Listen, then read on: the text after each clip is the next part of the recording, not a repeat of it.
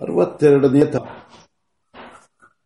ಭಗವಾನರು ಕೋಳಿ ಕೂಗುತ್ತಿದ್ದ ಹಾಗೆಯೇ ಎದ್ದರು ನಿತ್ಯವೂ ಅವರು ಏಳುವ ವೇಳೆಗೆ ಭಗವತಿಯವರು ಎದ್ದು ಬಾಗಲಲ್ಲಿ ಸಾರಿಸಿ ರಂಗವಲ್ಲಿ ಹಾಕಿರುವರು. ಇಂದು ಅವರು ಇನ್ನೂ ಏಕೋ ಎದ್ದಿಲ್ಲ. ಅವರನ್ನು ಎಬ್ಬಿಸುವಂತೆ ದಾಟಿ ಹೊರಗೆ ಹೋಗುವಂತಿಲ್ಲ. ಅವರಿಗೆ ಸಣ್ಣಗೆ ನಗು ಬಂತು.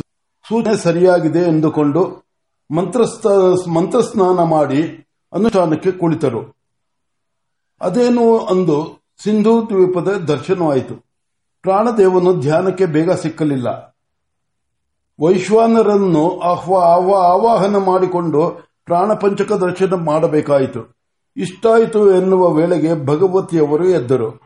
ಏನೋ ಇವತ್ತು ಇಷ್ಟು ಹೊತ್ತಾಯಿತಲ್ಲ ಎಂದು ಗಾಬರಿಗೊಂಡು ಅವಸರ ಅವಸರವಾಗಿ ಎದ್ದರು. ತೊಡಗಿಸಿಕೊಂಡಿತು. ಬಿದ್ದರು. ಆ ಸದ್ದಿನಿಂದ ಭಗವಾನರಿಗೆ ಎಚ್ಚರವಾಯಿತು. ಭಗವತಿಯವರಿಗೆ ಏಟು ಬಿದ್ದು ಕೈ ನೋವಾಯಿತು. ಕಷ್ಟಪಟ್ಟು ಎದ್ದು ಹೋಗಿ ಬಾಗಿಲು ಗುಡಿಸಿ ಸಾರಿಸಿದರು. ಭಗವಾನರು ನಗು ನಗುತ್ತಾ ಎದ್ದು ಸ್ನಾನಕ್ಕೆ ಹೋದರು.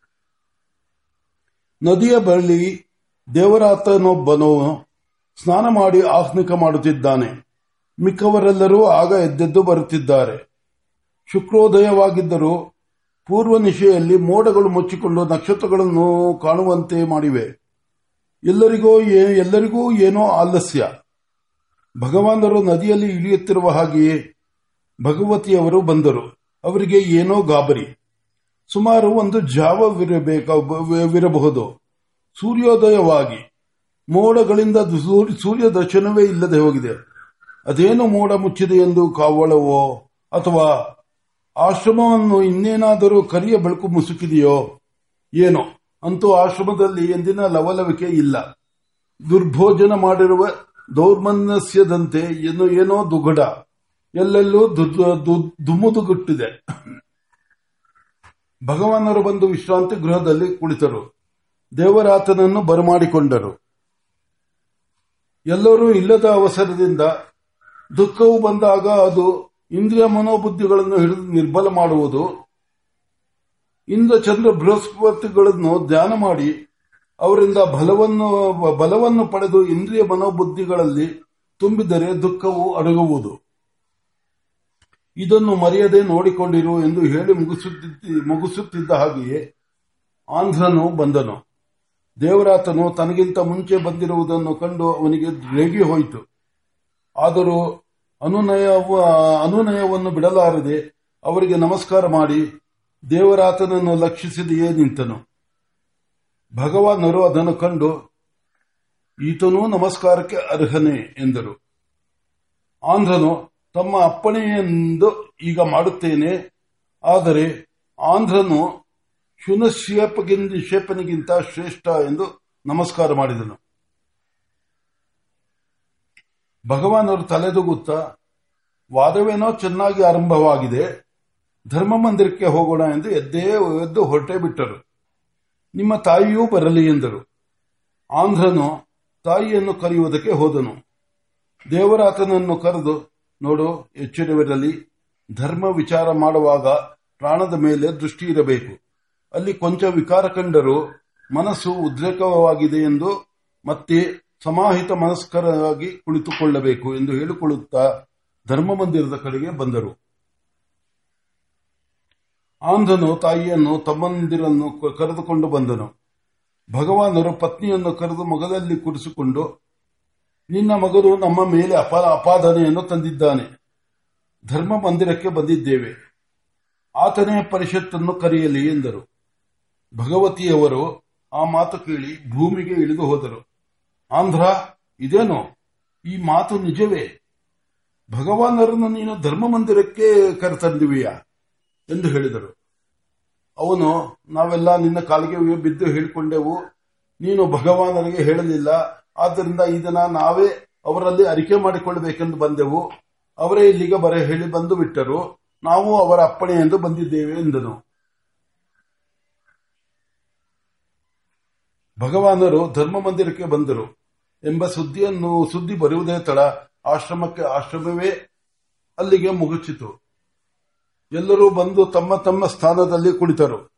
ಧರ್ಮಾಸನದಲ್ಲಿ ದರ್ಬೆಯು ಕೊಂಚು ದರ್ಬೆಯ ಕೊರ್ಚೆಯೊಂದನ್ನು ಕೈ ಕಟ್ಟಿಟ್ಟು ಧರ್ಮಪುರುಷರು ನಮ್ಮ ವಾದ ವಿವಾದವನ್ನು ಪರೀಕ್ಷಿಸಿ ನಿರ್- ನಿರ್ಣಯ ಮಾಡಲಿ ಎಂದು ಸಭೆಯು ಪ್ರಾರ್ಥಿಸಿತು.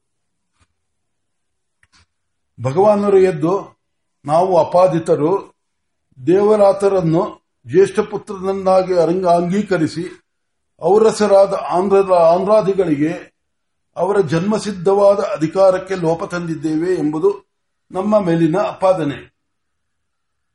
ಅಕೂಲಿನನಾದ ಶುನಶ್ವೇಗನು ಕುಲೀನರಾದ ಆಂಧ್ರಾದಿಗಳ ಅಧಿಕಾರವನ್ನು ಅಪಹರಿಸುತ್ತಿದ್ದಾನೆ ಎಂದು ಆತನ ಮೇಲಿನ ಅಪಾದನೆ.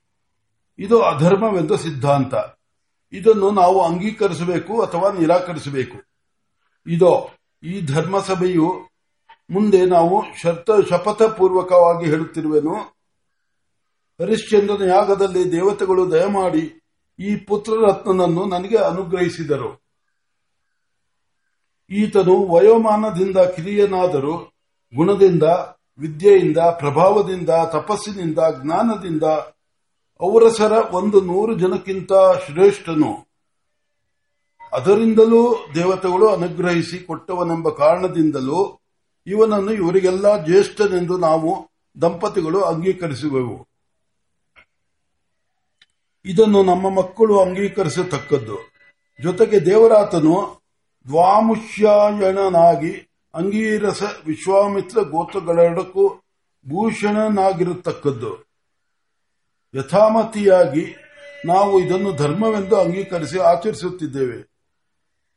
ಇದನ್ನು ಅನುಮೋದಿಸಿದವರು, ವಿರೋಧಿಸುವವರು ಮುಂದೆ ಬಂದು ತಮ್ಮ ಪಕ್ಷವನ್ನು ಸಕಾರಣವಾಗಿ ಧರ್ಮ ಪರಿಷತ್ತಿಗೆ ನಿವೇದಿಸಬಹುದು ನಮ್ಮದು ಅಧರ್ಮವೆಂದು ಸಪ್ರಣ, ಸಪ್ರಮಾಣವಾಗಿ ಅಥವಾ ಸಂಯುಕ್ತಿಯಾಗಿಯಾದರೂ ತಿಳಿಸಿಕೊಟ್ಟಲ್ಲಿ ತಿದ್ದಿಕೊಳ್ಳುವುದಕ್ಕೆ ಸಿದ್ಧರಾಗಿದ್ದೇವೆ ಎಂದು ಗಂಭೀರವಾಗಿ ನಿರ್ವಿಕಾರವಾಗಿ ಹೇಳಿ ಕೈ ಮುಗಿದು ಕುಳಿತರು. ಸಭೆಯು ಒಂದು ಗಳಿಗೆ ನೀರವವಾಗಿತ್ತು. ಮಧುಚಂದನು ಅಣ್ಣನ ಅಪ್ಪಣೆಯನ್ನು ಕಣ್ಣು ಸನ್ನೆಯಿಂದ ಪಡೆದು ಎದ್ದನು. ಅವನ ಹಿಂದೆಯೇ ಆತನ ತಮ್ಮಂದಿರು ನಲವತ್ತೊಂಬತ್ತು ಮಂದಿಯೂ ಎದ್ದು ನಿಂತರು. ಅವರಷ್ಟು ಮಂದಿಯೂ ಮುಂದೆ ಬಂದು ಸಭೆಗೂ ತಾಯಿ ತಂದೆಗಳಿಗೂ ನಮಸ್ಕಾರ ಮಾಡಿ ನಿಂತು ಧರ್ಮಪುರುಷನಿಗೆ ನಮಸ್ಕಾರವು. ಧರ್ಮಿಷ್ಠರಿಗೆ ನಮಸ್ಕಾರವು, ಧರ್ಮಜ್ಞರಿಗೆ ನಮಸ್ಕಾರವು. ಭಗವಾನರು ಅಪ್ಪನೆ ಕೊಡಿಸಿರುವುದು ಸರ್ವತಾ ಧರ್ಮಸಮ್ಮತವಾಗಿದೆ ಎಂದು ನಾವು ಒಪ್ಪಿದ್ದೇವೆ. ಇವರೇ ಗೋತ್ರ ಪ್ರವರ್ತಕರಾದುದರಿಂದ ಆಚರಣೆಯಿಂದ ವಂಶ ಕ್ರಮಾನುಗತವಾಗಿ ಬಂದ ಅಧಿಕಾರಿಗಳು ಯಾವುವೂ ಲೋಪವಾಗುವುದಿಲ್ಲ. ಆದ್ದರಿಂದ ಅವರ ಅವರಸರಾದ ನಾವು ಧರ್ಮ, ಕರ್ಮ, ಗುಣ, ವಿದ್ಯಾ, ತಪಸ್ಸುಗಳಿಂದ ಜ್ಯೇಷ್ಠನಾದಿತನನ್ನು ಸರ್ವಜ್ಯೇಷ್ಠನೆಂದು ಅಂಗೀಕರಿಸುತ್ತೇವೆ. ಈತನಿಗೆ ಜ್ಯೇಷ್ಠಾಂಶವು ಸಲ್ಲಲು ನಮ್ಮ ಅಭ್ಯಂತರವೂ ಏನೂ ಇಲ್ಲ ಎಂದು ನಮಸ್ಕಾರ ಮಾಡಿದರು ತಮ್ಮಂದಿರು ನಮಸ್ಕಾರ ಮಾಡಿದರು. ಸಭೆಯು ಮಧುಚಂದನ ಮಾತಿಗೆ ಅಂಗೀಕಾರವಿತ್ತಿತು. ಆಂಧ್ರನು ಅವನ ತಮ್ಮಂದಿರು ಎದ್ದು ನಿಂತರು. ಧರ್ಮಜ್ಞರಿಗೂ ಧರ್ಮಿಷ್ಠರಿಗೂ ಧರ್ಮಪುರುಷನಿಗೂ ನಮಸ್ಕಾರ.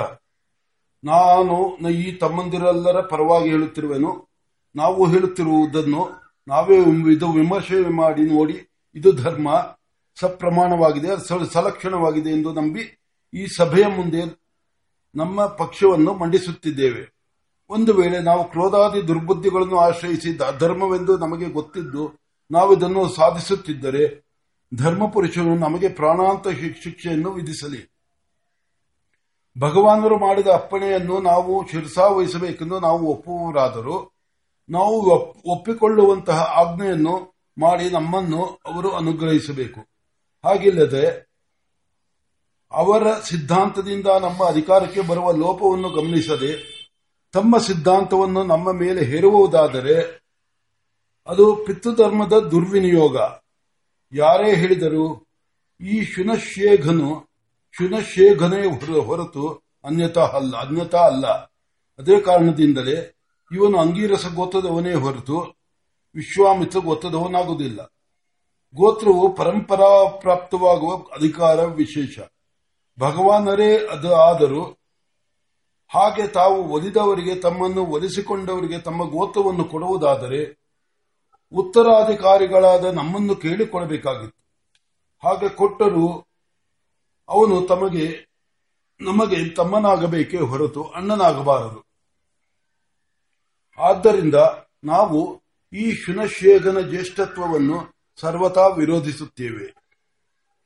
ಈ ನಿಮ್ಮ ಸಿದ್ಧಾಂತವು ಪುತ್ತ ಪುತ್ರ ಧರ್ಮದೊಡನೆ ಸಮನ್ವಯ ಮಾಡುವಿರಾ? ಲೋಕದಲ್ಲಿ ಧರ್ಮವು ಸಾಮಾನ್ಯ, ವಿಶೇಷ ಎಂದು ಎರಡು ಎರಡು ವಿಧ. ಸಾಮಾನ್ಯ ವಿಶೇಷ ಎಂದು ಎರಡು ವಿಧ. ಸಾಮಾನ್ಯಕ್ಕೆ ವಿಶೇಷವಾದಿಂದ ಬಾಧೆಯುಂಟು. ಇದು ವಿಶೇಷ ಧರ್ಮ. ಆದ್ದರಿಂದ ಸಮನ್ವಯ ಬೇಕಾಗಿಲ್ಲ. ಧರ್ಮಾಸನದಿಂದ ಒಂದು ಹೂಂಕಾರ ಬಂದಿತು. ಮಧುಚಂದನು, ಅಣ್ಣ, ಎಚ್ಚರಿಕೆ. ನೀನು ಪ್ರಾಣಪಣದಿಂದ ಧರ್ಮ ವಿಚಾರ ಮಾಡುತ್ತಿರುವೆ. ಯಾವ ರೀತಿಯಿಂದಲೂ ದುಷ್ಟವಾಗಬಾರದು. ಅಣ್ಣ, ಎಚ್ಚರಿಕೆ. ನೀನು ಪ್ರಾಣಪಣದಿಂದ ಧರ್ಮ ವಿಚಾರ ಮಾಡುತ್ತಿರುವೆ. ಯಾವ ರೀತಿಯಿಂದಲೂ ದುಷ್ಟಭಾಗವಾಗಬಾರದು ಧರ್ಮ ಎಂದು ಕೈಮುಗಿದನು ಆತನು ತಿರಸ್ಕಾರದ ಗರ್ವದ ಅಹಂಭಾವದಿಂದ ನಗುವನ್ನು ನಗುತ್ತಾ, ಜ್ಯೇಷ್ಠರು ಜ್ಯೇಷ್ಠರು ಮಾತ್ರವಲ್ಲ, ಶ್ರೇಷ್ಠರೂ ಹೌದು, ಅದನ್ನು ಕನಿಷ್ಠರು ಮರೆಯಬಾರದು ಎಂದನು. ಮಧುಚಂದನು ಗಡಗಡನೆ ನಡುಗುತ್ತಾ ಭೀತಿಯಿಂದ ವಿನಯದಿಂದ ಕೇಳಿದನು. ಇದೇ ಮಾತು ಭಗವಾನರಲ್ಲಿಯೂ ಅನ್ವಯಿಸಬೇಕಲ್ಲವೇ? ಜ್ಯೇಷ್ಠರೆಂದು ಅಂಗೀಕರಿಸಿದರೆ ಜ್ಯೇಷ್ಠರು. ಪ್ರತಿಭಟಿಸಿದ ಮೇಲೆ ಭಗವತಿಯವರು ಆಂಧ್ರ ಎಚ್ಚರಿಕೆ ಎದ್ದರು ಮತ್ತೆ ಮಧುಚಂದನು ಕೇಳಿಕೊಂಡನು, ಅಣ್ಣ, ಈ ಮಾತು ಬಾಯಿ ಹಿಡಿಯದ್ದು ಹಿಂದಕ್ಕೆ ತೆಗೆದುಕೋ.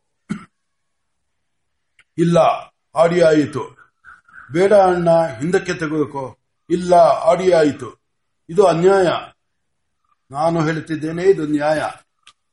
ಧರ್ಮಾಸನದ ಬಳಿಯಲ್ಲಿ, ಬಳಿಯಿಂದ ಸಿಡಿಲಿನ ದನಿ ಕೇಳಿಸಿತು. ನಿಶ್ಶಬ್ದವಾಗಿ, ನೀರವವಾಗಿ ಕುಳಿತಿದ್ದ ಸಭೆಯು ಅನಿರೀಕ್ಷಿತವಾಗಿ ಆದ ಆ ಮಹಾಧ್ವನಿಯಿಂದ ನಡಗಿ ಹೋಗಿ ಮೇಲಕ್ಕೆ ಹಾರಿ ಬಿದ್ದಂತಾಯಿತು. ಭಗವಾನರು ತಗ್ಗಿಸಿದ ತಲೆಯನ್ನು ಮೇಲಕ್ಕೆತ್ತಿ ನೋಡುವುದರೊಳಗೆ ಒಂದು ಜ್ವಾಲೆಯು ಅವರು ಐವತ್ತು ಜನರನ್ನು ಸೀಯನೆ ಸುಟ್ಟು ಬೂದಿ ಮಾಡಿಯಿತು